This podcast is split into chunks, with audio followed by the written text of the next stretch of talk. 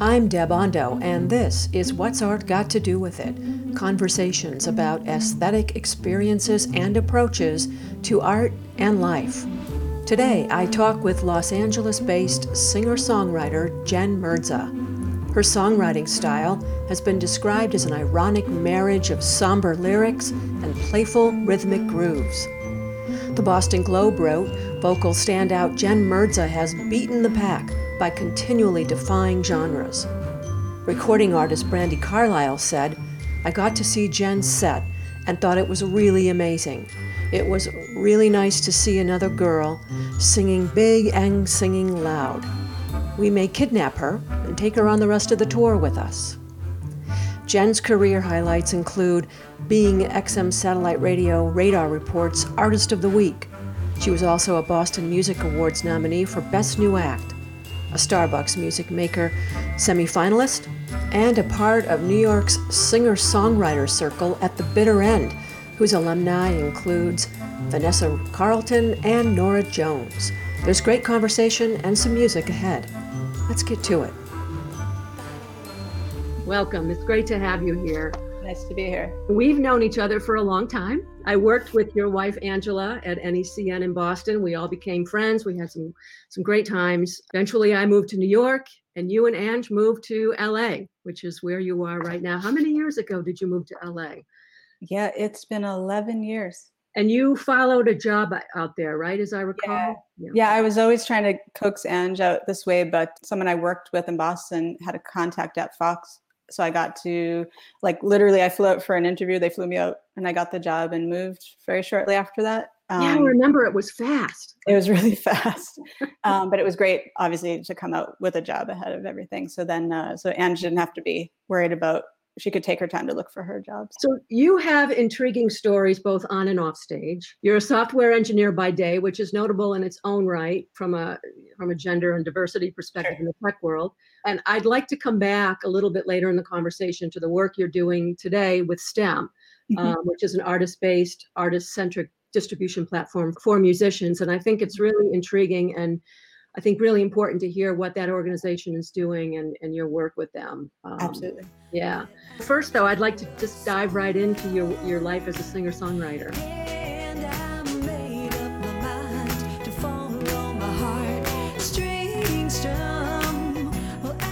So, when did you first feel the music inside? How did that discovery work for you?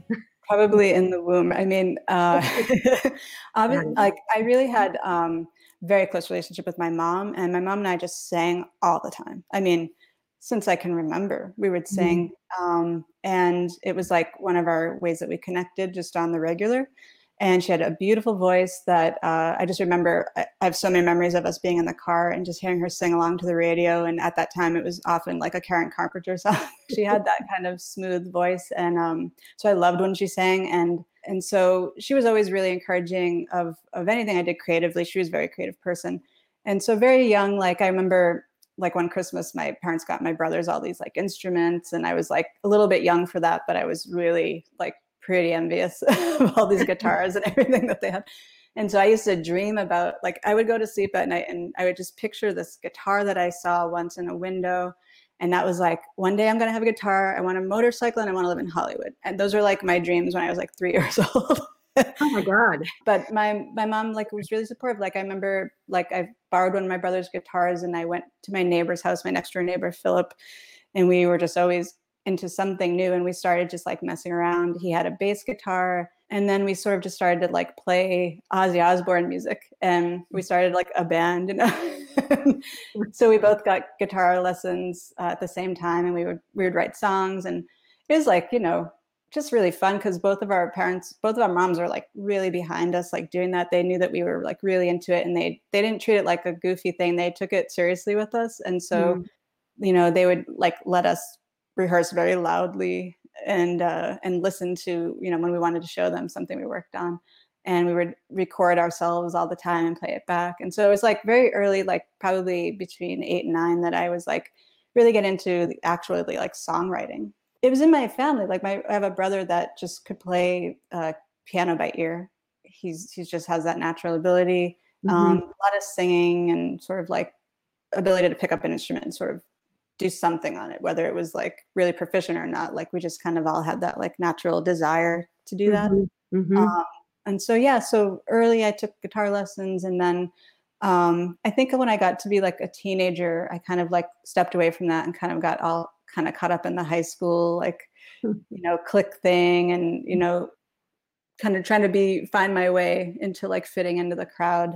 And so i wasn't really doing the music as much until i got into college. And then somewhere in like my second year i said i'm going to buy myself a guitar and so um, i went and found something cheap and started learning songs again that i was into at that time and uh, gosh i remember um, we came out here actually to la for my last semester of college and we went away uh, like the whole class went away to this uh, resort up in Channel Islands and they told us that there was going to be like a talent night.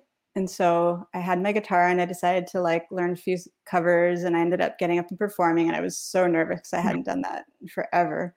But it was a blast and so I kind of just stuck with that and it's like in my early 20s that I uh, through a friend I worked with um, met some guys that were doing open mics uh, at the Burren in, in Somerville in Davis Square. Mm-hmm. And they were looking for someone to sing, and she just kind of connected us. And it was like for a good like couple of years there, we had this band, and we were really heavily songwriting and gigging. And that was where like it became sort of a different level for me, where I was like mm-hmm. taking it more professionally um, and getting some like decent gigs and getting to open for some good local acts and sort of like taking a little bit more care with like how I like wrote a song and mm-hmm. the way that I was playing my guitar and singing, just sort of like revisiting that, taking lessons again and trying to, you know, take it more seriously. So yeah, I, I mean, and, and you know that time in Boston, it, it, really did feel like you were, you know, really entering into the music scene. Um, yeah. You know, attention, performing regularly. Is that a fair characterization of? Yeah. In there? Yeah. Absolutely. It was I was really lucky. I think things happen serendipitously, like when you're kind of ready for the opportunity. Yeah. Shows up. And um, so it just it was like not the right fit for me long term, the the band I was in, but I uh, got a, had a lot of fun. I had so much fun with these guys. They were really all just great guys, really good friends, um, really supportive. I learned a lot from working with them, but uh, and inevitably I decided I wanted to do something like different stylistically, and so I ended up kind of being on my own more mm-hmm. until I hooked up with someone that was booking me on the regular. He was booking me at gosh, what was it the the Sky Sky Lounge, I think, in Somerville. I have to think back though.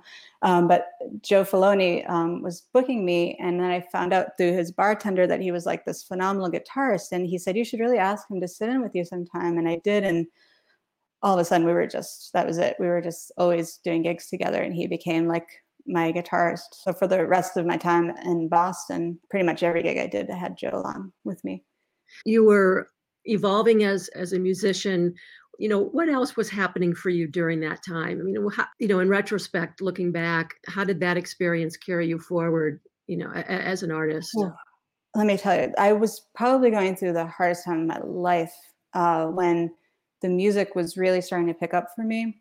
Um, gosh, I I had a lot going on. Like I'd say, just just before I hit 30, I started to notice that I was having a lot of like almost I, I can see it all now very clearly, but I was starting to have like health issues, mm. and I was getting like a lot of like um, brain fog, and I was having like carpal tunnel. I would get uh, like eye strain, and a lot of times I would just write it off as it was me working at the computer all day.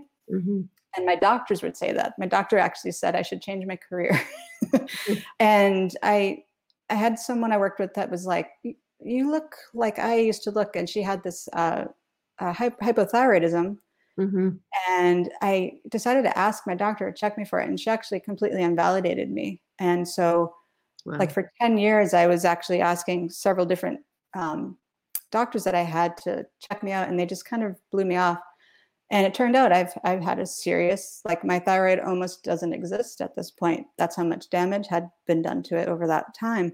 But I I wasn't understanding why I was like I would have a gig, and I would get um, I'd be on stage and I would get this tremendous sharp pain in my uh, spine, like a nerve pain, and it would like really debilitate me, and I'd have to like try to get through my set, and sometimes it would really interfere with my ability to sing.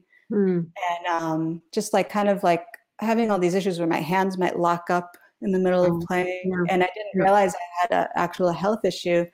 Um, and on top of all of that, and over the years of re- research, uh, seeing that it's very likely related that the hypothyroidism could be a result of trauma, I was realizing, um, coming to terms with that I had been, um, I had been abused by uh, a sibling. So I, I was Mhm. coming to terms with that, which was a very incredibly dark period. So all this Mhm. time that I was actually becoming kind of a little bit more visible publicly, I was Mm. at the same time going through this incredible traumatic moments and having like all this um, sort of like breakdown within my family where they were really unhappy with me bringing this up, speaking the truth about it.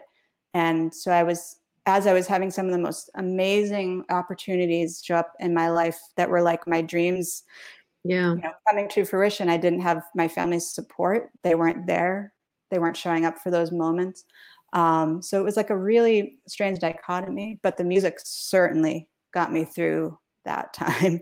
like that, that was a big lesson for me. That, uh, and I had a friend that um, at the time he was trying to sort of like mentor me, and he he was like this uh, sort of like virtuoso piano player, like no no kidding like actually uh, he like studied with bill evans when he was a child um, really phenomenal pianist and he he was trying to mentor me and he said to me you know jen no matter what you do in your life never let go of the music because that's going to be the thing that gets you through everything like when mm-hmm. all else is gone you're going to find that and that's going to keep you moving forward and that is absolutely proven true for me I think about it in my own life, you know, and it's for me, it's painting Yeah. and to some degree writing.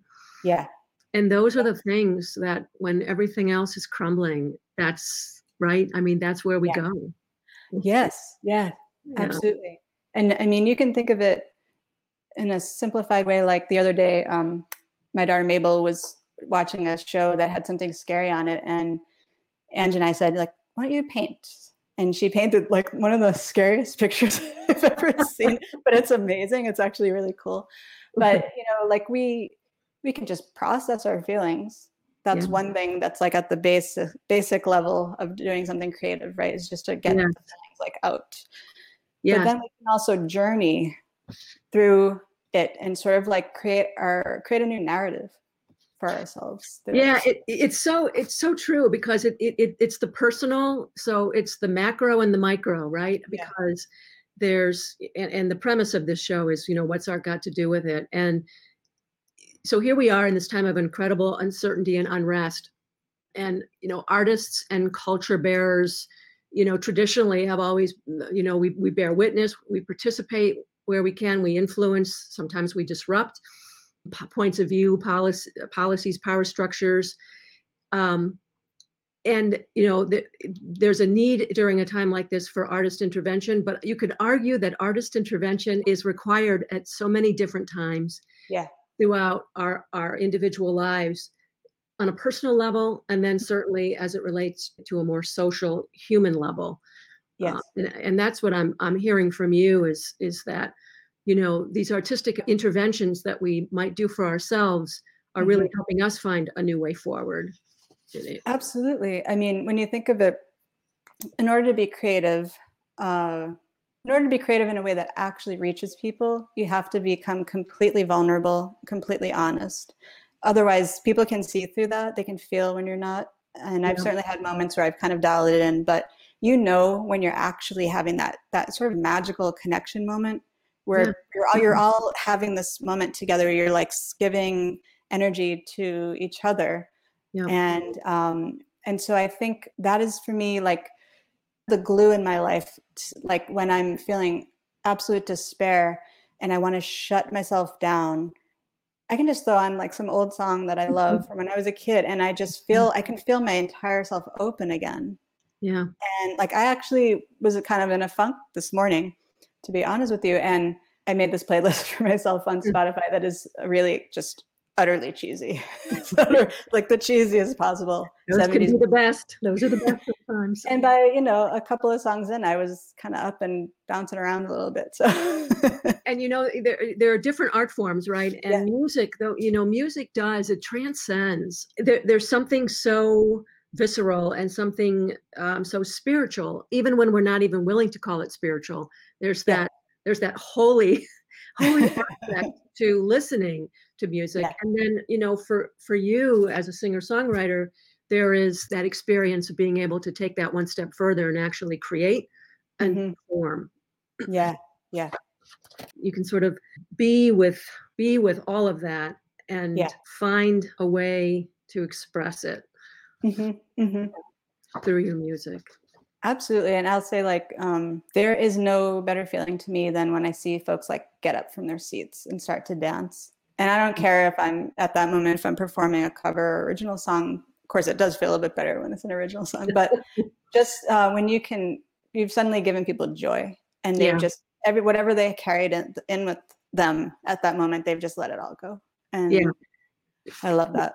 That's great. I love that. And it's a perfect segue to our first clip. Oh okay.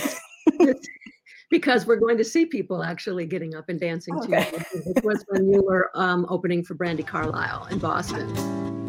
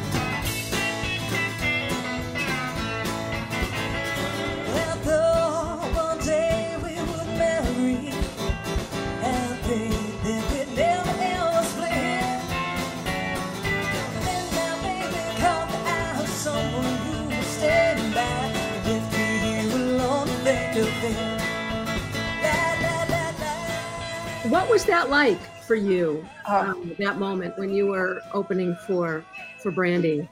That was the best. That was the absolute best moment I ever had uh, doing music. Um, I don't know if you ever felt this with anything that you've done artistically, but you ever have a moment where you know everything's just aligned for you to succeed, like that every single possible thing is just ready for you to just show up and succeed. And I, mm-hmm. I could just feel that. I felt it that day, but when I got uh, to the venue, first of all, the people that run it are just so lovely. Um, in fact, um, the person who booked me invited Ange and I to come back for another show for an artist that I happen to really like. They were just so friendly and warm, really supportive of us just having a good show. We got to have like a real sound check for like a good amount of time. Uh, mm-hmm. I had people show up, people that didn't always necessarily show up. I had a lot of people there I didn't even expect to see and just knowing knowing that I had that support and that people were there just to have a lovely time. It wasn't sort of like I don't know. Sometimes I think when you gig and you are inviting people that you know over and over again, you get like you kind of are aware that there's like this obligatory kind of feeling to inviting people. But but this was such a lovely evening at a beautiful venue with also followed by this tremendous artist that was like I'm sure most people hadn't heard about in my life. So it was like a real gift for them to get exposed to her and her band. Um, and so I just remember this this moment was phenomenal. So I had this great set, like everything went really, really smoothly with the band and, and everything. Um, and I was on such a high because I knew it went well that like I so I was on this high and I just couldn't wait to find Ange. All I could think about was I gotta go see Ange and tell her how just great that felt. So I so I left, I go get behind stage and I'm walking out the exit and Brandi Carlile is coming up to me and I'm like, I'm like, oh yeah, yeah. And I'm like still thinking like, Ange, Ange, I gotta go find Ange. And she's like, hey, I just wanted to tell you, like, that was a great set. Like, uh, I really enjoyed it. And she's talking to me and I'm walking and I'm still leaving and she's following me to the gate like I'm not even like getting what's happening. Grasping the moment. Like, yeah. And she's being so lovely and gracious and just really like I could tell she was being really sincere. She certainly doesn't have to go up to all her like opening acts and say that. So it was like so I'm like taking it in, but not because I'm just like, oh, I got to find Ange. So I, I kind of like, I can't believe that still happened. it's like one of those moments yeah. that if I could go back, I would, I would stay still and probably stay too long. um, but I, so I ended up talking to her kind of briefly. And then I found Ange and I'm talking to Ange and she's at this table where my CDs are because she was so good about, you know, just being my manager and taking care of all that stuff. And, and I'm just like talking to her and she's like, Jen, like look and i'm like i'm like what and she's like there's a line i had this like line of like a hundred people waiting to meet me and buy cds and take photos with me wow. and it was um it was just lovely i mean it was so nice because i could talk to each person there's like young and old i got to see children that like were so excited like someone grabbed my set list and wanted me to autograph it and it's like you know it's like the ego loves that. you can't, you can't, no, you can't deny it. People had such a nice time. They wanted to come and meet me or buy my music to continue to hear it. You know, like any, that's like your absolute, that's the goal. Like that's, that's what you're, when you're trying to do that for a living, that is the goal. So I spent a good amount of time like having these people, having these fans show up. And, and then at the end of the night like some folks wanted to take a picture with me and with brandi. So i kind of kind of got to see brandi again. But it was just it couldn't have gone off more perfectly. It was like the the the complete success to the point that i didn't know what to do with myself afterwards because i had had something that was at that level mm-hmm. that going to play a borders bookstore or some of the usual venues I was doing kind of like felt like I gotta I gotta get more. Yeah. So it became difficult because and I think this is true for all sort of creative ventures is you plateau you like reach a certain level you plateau and you have to kind of get to the next level and it's kind of like you have highs and lows because of that experience Absolutely. where so i had that great moment but it, i wouldn't say that necessarily i was ready for the next thing I had a lot more work to do to to, to improve myself as a performer to be, to be able to perform in a at that size. I was used to small venues, and so there was like I was lucky that I was I was still getting like some good opening gigs. I I often was getting an opening gig up in Burlington, Vermont, at a venue called Higher Ground. So I got to open for some decent artists there um, as well, and it was also like a beautiful venue with great warm staff that always just made me feel like I could have been like an important person, you know. and um, so I had I had some some lovely experiences like that, but that that one was that to this day was the the topper for me. And and Ange was like beside herself because Brandi Carlile is just her, her her girl. yeah, and you characterize that moment so well. Jen, and I'm I'm wondering when you were in the moment with all of that, do you think that you were grasping it in the moment, or do you think that how, how you just expressed it came to you a little bit later on in retrospect? I was present. You were present. Yeah, I really was because I remember this. There was this young girl that would show up at some of my gigs, and uh, and she kind of was hanging out with me. We were watching the Brandi set together, and I just looked at her at one point, and I was like, I could just pass out right now. Like this is this is everything. And and Brandi did she did in the microphone say like I think we should kidnap her. And then this girl also um, she looked at me. She's like, I was like, I'm ready. let's go.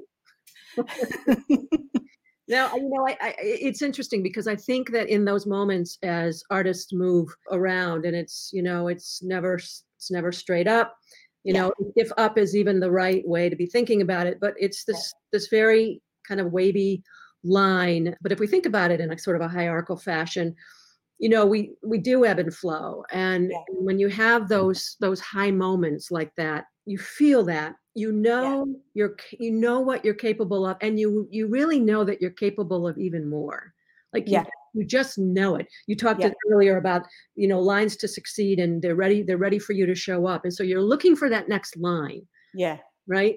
It's a mix of you know you've got to create that line for yourself but yet it, there there are also so many other outside factors and influences that will that that also play a role. Absolutely. Um, one thing that i've never been good at is um, networking. I never did that work. I never did it in Boston and I never really did it out here in Los Angeles. And I think, gosh, if I had really gotten uncomfortable and and really start to focus a bit more on that networking aspect of things like if i didn't have ange because ange was really the secret sauce for me because she she became my manager. Um, she believed in me enough to do that. And she just had that natural gift to know how to seek out the opportunities and how to message it. Yeah. she knew she knew how to like get to a booker and know they're getting all these requests to book let's um, not just say, oh, blah, blah, blah, you should book Jen, but like, let's say, we see you have an opening on this night. And Jen would fit really well with this artist because, and she would do their job for them. And she just had like a mm-hmm. natural mm-hmm. knack at understanding the way to sort of make make those opportunities really happen. And so having that partnership yeah is was essential essential. But I think we find that it's usually folks in our lives when we we have opportunities usually from from people in our lives like it's rare when it comes out of nowhere you know um, absolutely yeah. and, it so, never really does because never really does all that work you're doing at two yeah. o'clock in the morning or you know yeah. sleepless nights or whatever, whatever it looks like there's all yes. of that that nobody will ever know about nobody will ever see yeah. exactly yeah exactly yep. So you have to do the work you have to have the goods but i think a lot of times we do need a partner to help us match that with an opportunity. Yeah it, it's a good point and and increasingly so it is very difficult because almost for all creatives today mm-hmm. there's an expectation that you're going to do it all. That's that, a farce. It's a farce. I mean i think there are i think there are the rare unicorn people that that they they do the whole thing. They're really like the uh, um, independent artist that that does the whole thing and they do the business side of it. There are those people for sure. They are rare. As i'm learning from my work from people who have been seasoned in the industry and in the um, you know the real like uh, big label mm-hmm. big agency industry they say look there really isn't an independent artist. Everyone that's successful has a team whether it's one other person like no one's doing this by themselves. It's just not they can't they have to have a team. So that's what the insiders know that that that story is pretty, but it's not quite accurate. yeah, and it's and it's working for the systems that are in place. It's working for yeah. corporate America to a- apply those partnerships and to have yeah. to spend that money. So and and to put the burden, if you will, burden on on the artist. I, and I think it applies across genres. You know, as a as a yeah. visual artist, um, I, I, feel a tr- tremendous burden mm-hmm. to, to do it all. And and I'm being told, frankly, in many of my circles that I need to. I need to do. I know I need to do it all, and uh, it's a struggle. But people say that, but you know, there's the people in your life that you know have formed a relationship with someone that owns a gallery, for instance, and because they have re- formed that relationship, they're going to get a showing and they're going to get their art exposed in a way that maybe you aren't. And so there's even if someone is you know doing it themselves, they're not they're not in a vacuum. so no, it's right, and and and you're right. Networking is important. That networking mm-hmm. is important, and I, I and I, I want you to know that I I really can empathize with you because it's it's I I can do it. I can turn it on. I can do it. it's not my favorite thing in the world to yeah. do, mm-hmm. but mm-hmm. I, but it's necessary. It's yeah. I, I can appreciate that.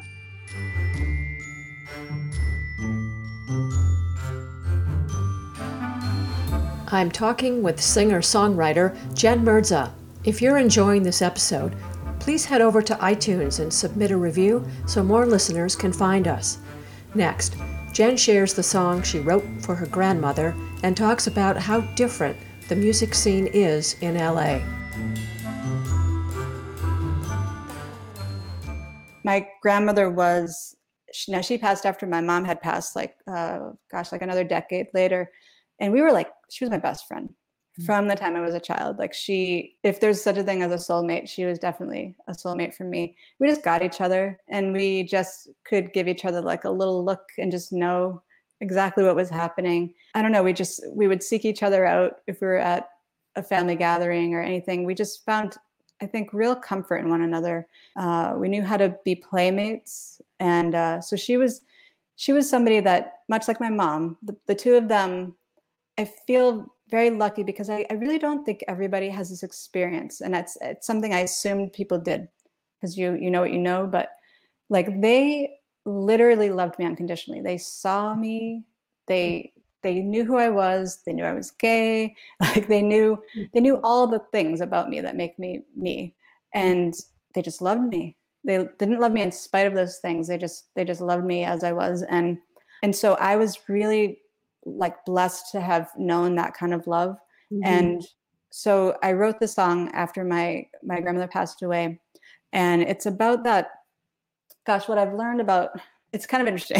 I could go on forever about this mm-hmm. topic but it's funny but I've I've been asked to perform that song at sort of like celebrations of life mm-hmm. and I've been told by deacons or whoever's been sort of like hosting those ceremonies uh, like you're good at this. You should be doing these. And so i kind of so I'm, i guess i've been asked to do weddings and i've been asked to do like funerals and what i've learned though is that i write i write a lot about love but i write about love from sort of those two endpoints and i guess all at once which is that um, i've really learned that love is forever when it's true it deepens and you you absolutely know it unquestionably when the person is no longer with you and that you can still feel it so powerfully that it feeds your soul still even mm-hmm. when they're not there that they loved you up so well that it mm. lasts your entire life um, so that's really what the song is, is about and that i've been able to convey that message to people who have needed to hear it and so that's been a, probably one of the most special experiences I've had as far as songwriting is that this song has reached people uh, who've really needed to have that message that the love is there forever. And you don't have to have the person anymore. Your love transforms into something bigger than it could have ever been when the person was physically here because you don't have those human constraints anymore. Thank you, Jen. Without further ado, let's let's play the beautiful song.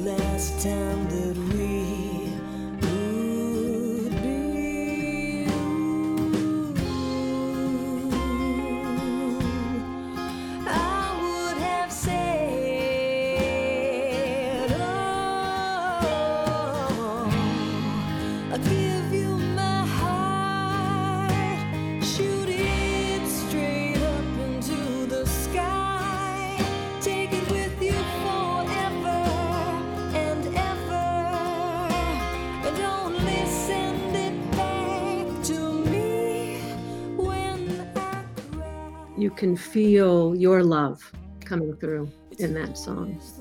Yeah, yeah. I've actually I've had moments where I performed that and just started weeping. It's one of those like open. Yeah. Moments, you know? yeah, and we need more of that in life. Absolutely. we really do. So okay, so we did Boston. Let's move to LA now. Let's move on. uh, you moved to Los Angeles, worked with, mm-hmm. with Fox. Um, you're software engineer, and you got married. You and Angela got married. Yeah. And you gave birth to your beautiful daughter, Mabel. Yeah. I think that um, artists with families, you know, grapple with. Mm-hmm. There's the practicalities of earning a living and having a job. There's the practicalities of being a wife, a mother, everything in between. And yeah. you know, maybe there are collective disciplines at play in these in these moments in our lives. Where has the music been in, inside all of that? Yeah. So I'll say that I came to Los Angeles, which is very different from Boston because Boston is such a small town that you can be a big fish in a small pond there. I think it's um, it's easier to kind of carve out a place for yourself. Los Angeles is a machine for the entertainment industry, and you know it's very predatory of you know the people that want to make it here. And so I found very quickly that uh, all like the you know hip venues are pay to play scenario. So they want you they want you to buy up all like the tickets ahead of time and and you know i just i didn't know a lot of mm-hmm. people here and um, i was working really really hard at my job it was a very stressful job it was a job that was um, a cacophony of drama happening um, in a studio environment and it was one of those things where i would be ready to leave for the night and find out that the show's about to go live and i have to all of a sudden build this web page I didn't know about because it has to be ready for when the show's like over or something. And so you know i ended up filling a managerial gap at this job and kind of like taking on a lot of responsibilities administratively trying to fix things. And so i wasn't able to have the energy to put into my music very much as far as like gigging mm-hmm. i was lucky that i found a really great tasting room out in malibu uh, this beautiful little um, vineyard. They have like an outdoor tasting room that's just across the way from the vineyard.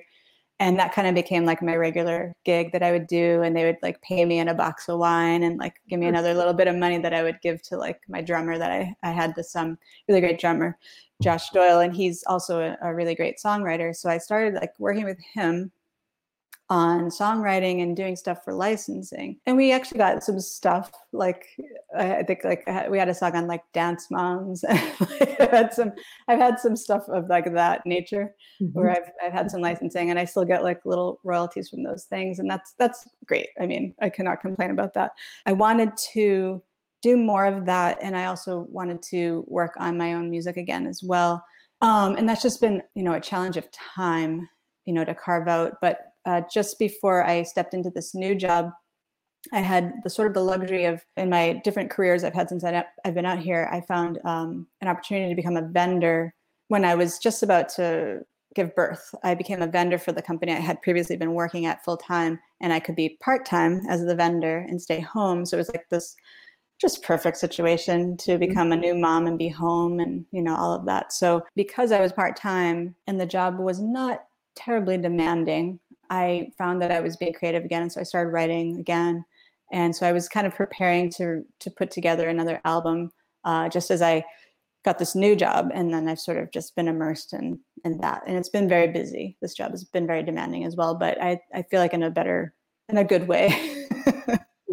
so so tell us about STEM. Absolutely. So it was really fortuitous. I kind of like after the election, um, as you and I had had talked quite a bit, I was looking for something I wanted to do to improve things in the world some way. And so I had, as a software engineer, I had a whole bunch of like app ideas I was working on, and um, and Josh actually became someone that was really interesting to to bounce ideas off of. He's very smart. He has a lot of ideas. Very creative person. So we were starting to think about different apps we could build and different problems we could solve and one of the things we ended up coming up with was this idea of, of having this app for uh, songwriters where they could keep all of their catalog, um, everything from like the files, the recordings, the lyrics, but not just that, have a place for them to put all of the metadata that is needed when you want to submit your music to a licensing opportunity.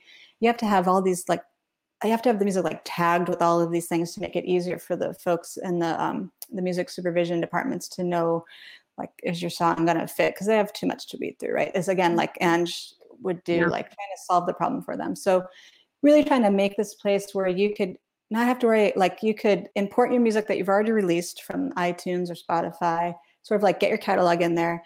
Try to take as much administrative work off of the songwriter to sort of like have this sort of like beautiful little app that they have while they're writing music. They could put something new they're working on and collaborate uh, or they can just manage their existing catalog. Um, and then I wanted to take it a step further and have something where they had like analytics about their music that could kind of tell them like what are the patterns about the songs that you write like mm. what what are, what are the patterns about the art that you're creating and what are the patterns that are happening currently in the industry that you may be not recognizing this hole that you could be filling and sort of like trying to really make it a tool to help inspire artists to sort of create for the opportunities that maybe they're not aware are bubbling up based on trends that are happening. Sure. Uh, so I'd gotten the app kind of pretty far. And at that time, things were kind of like looking a little shaky with my job where we had been acquired and they kind of wanted to hire me full time, but uh, doing things I didn't really want to do and not a great salary, to be honest. so um, I just sort of like looked. I had this um, this woman I had worked for at a previous job who I knew had gone into uh, venture capitalism agency, and I just sort of like knew she was up to good things. And I went and just checked out their portfolio and saw this company, and I was like, "This is really interesting." And then I dug in deeper, and I was like, "Wow, they're." they're really about a lot of what I'm trying to do here. It's not exactly mm-hmm. the same solution, but they're they're trying to solve very similar problems. And so I wrote a cover letter uh, and talked about what I'd been working on and sort of like why I thought I would be a great fit for the company. And I I like came in and I got hired the day I interviewed, like at the end of the interview, which never happened. I'm not surprised.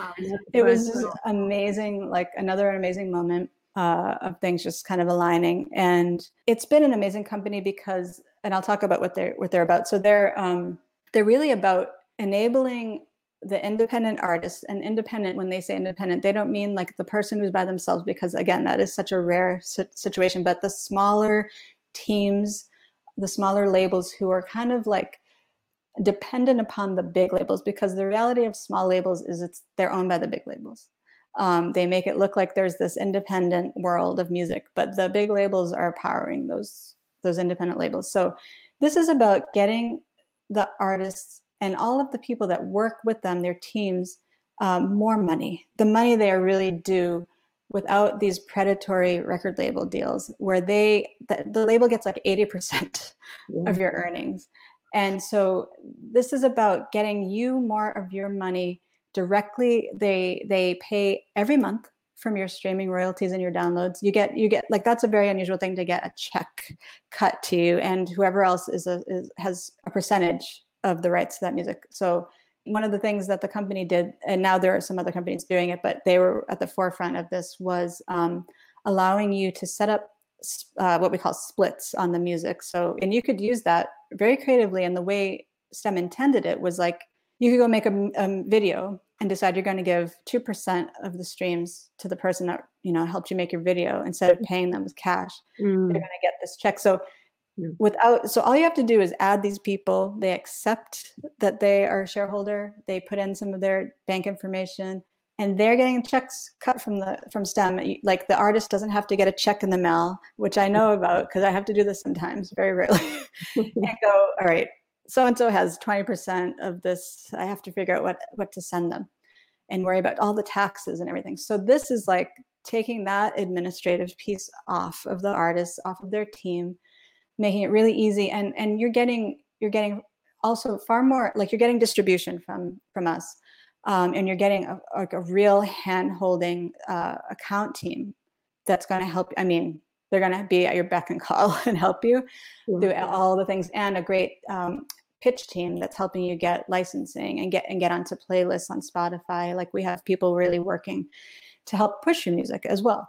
But the newer uh, avenue that the, the, company is going is really in um, becoming like a lender to artists. So instead of getting your money in this predatory record deal where that you're you know you're you're having to give ownership of your work as well right. as uh, getting a small percentage of the earnings we don't take any ownership of your music at all and we actually give you a much better breakdown like you're getting much higher percentage we take a small percentage so you can get you know we look at your earnings your current earnings and we kind of like say like we pre-qualify you essentially and you can kind of mm-hmm. see what you might qualify for and then um, opt in for an advance from us and then we recoup that from your earnings until you meet that and then when you meet it it's over there's no like forever. Yeah.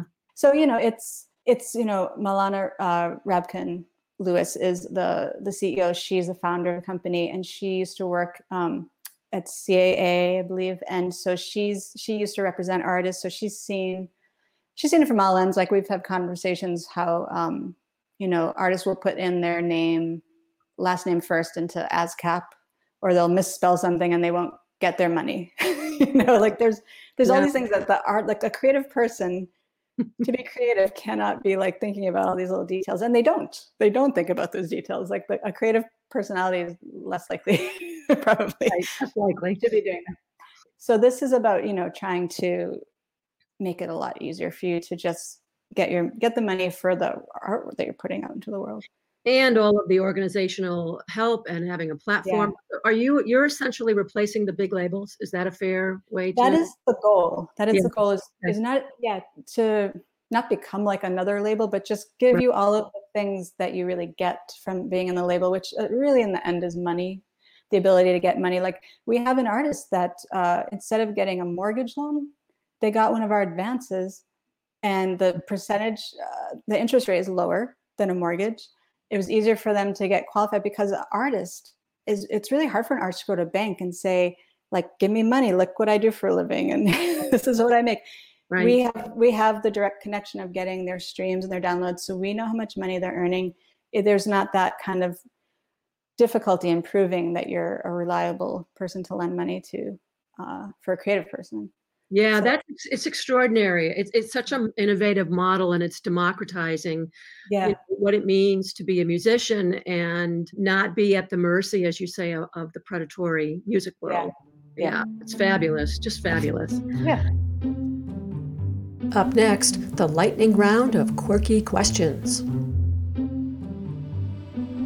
What makes you awestruck? What makes you say, wow? Oh, yeah. When I witness somebody growing like having a moment where they've learned something in front of me and they they've grown and they're like having a discovery. And being really authentic is like the coolest experience. Yeah. Very nice. What is the kindest thing someone has ever done for you? Oh gosh. Well i could list a lot but honestly it was like my mom and my grandmother mm-hmm. just showed me that that i was lovable you know, just right away. Like I have no doubt in my mind for the rest of my life that I've been loved in this life. So, yeah. Beautiful. What is your favorite tree? Eucalyptus and uh, I think cypress as well. We got uh, married under a cypress tree. So. That's right. I remember the photos. Yeah. yeah. Beautiful. What is your favorite smell? Um, Mabel's hair. ah, love that. Yeah. What is your least favorite smell? Oh gosh uh, old food in the trash. Last question What is your favorite kitchen utensil? I have not used it in a, in a while, um, but I have I have a crepe spatula, a wooden crepe spatula. I used to love to whip up crepes, and uh, so one day I'll do that again. Got it. That's great. Jen, thank you so much. Thank this you. been a wonderful conversation. Um, Congratulations, by the way. Oh, thank you. Thank you so much. Say hi to Angela. I will. Don't go away because Jen is going to take us out. This is a new song, uh, ish song called uh, Wasting Time.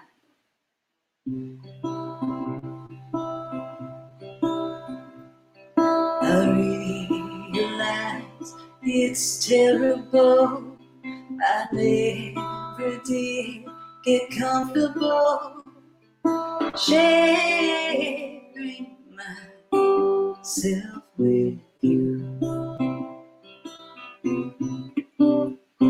But now I feel it's much too late for me to try and save the day. I've wasted my chance says it's true. You have been listening to What's Art Got to Do with It? I'm Deb Ondo. You can follow Jen online wherever you stream or buy music. And if you enjoyed the show, please head over to iTunes and submit a review so more listeners can find us. Thank you for being here.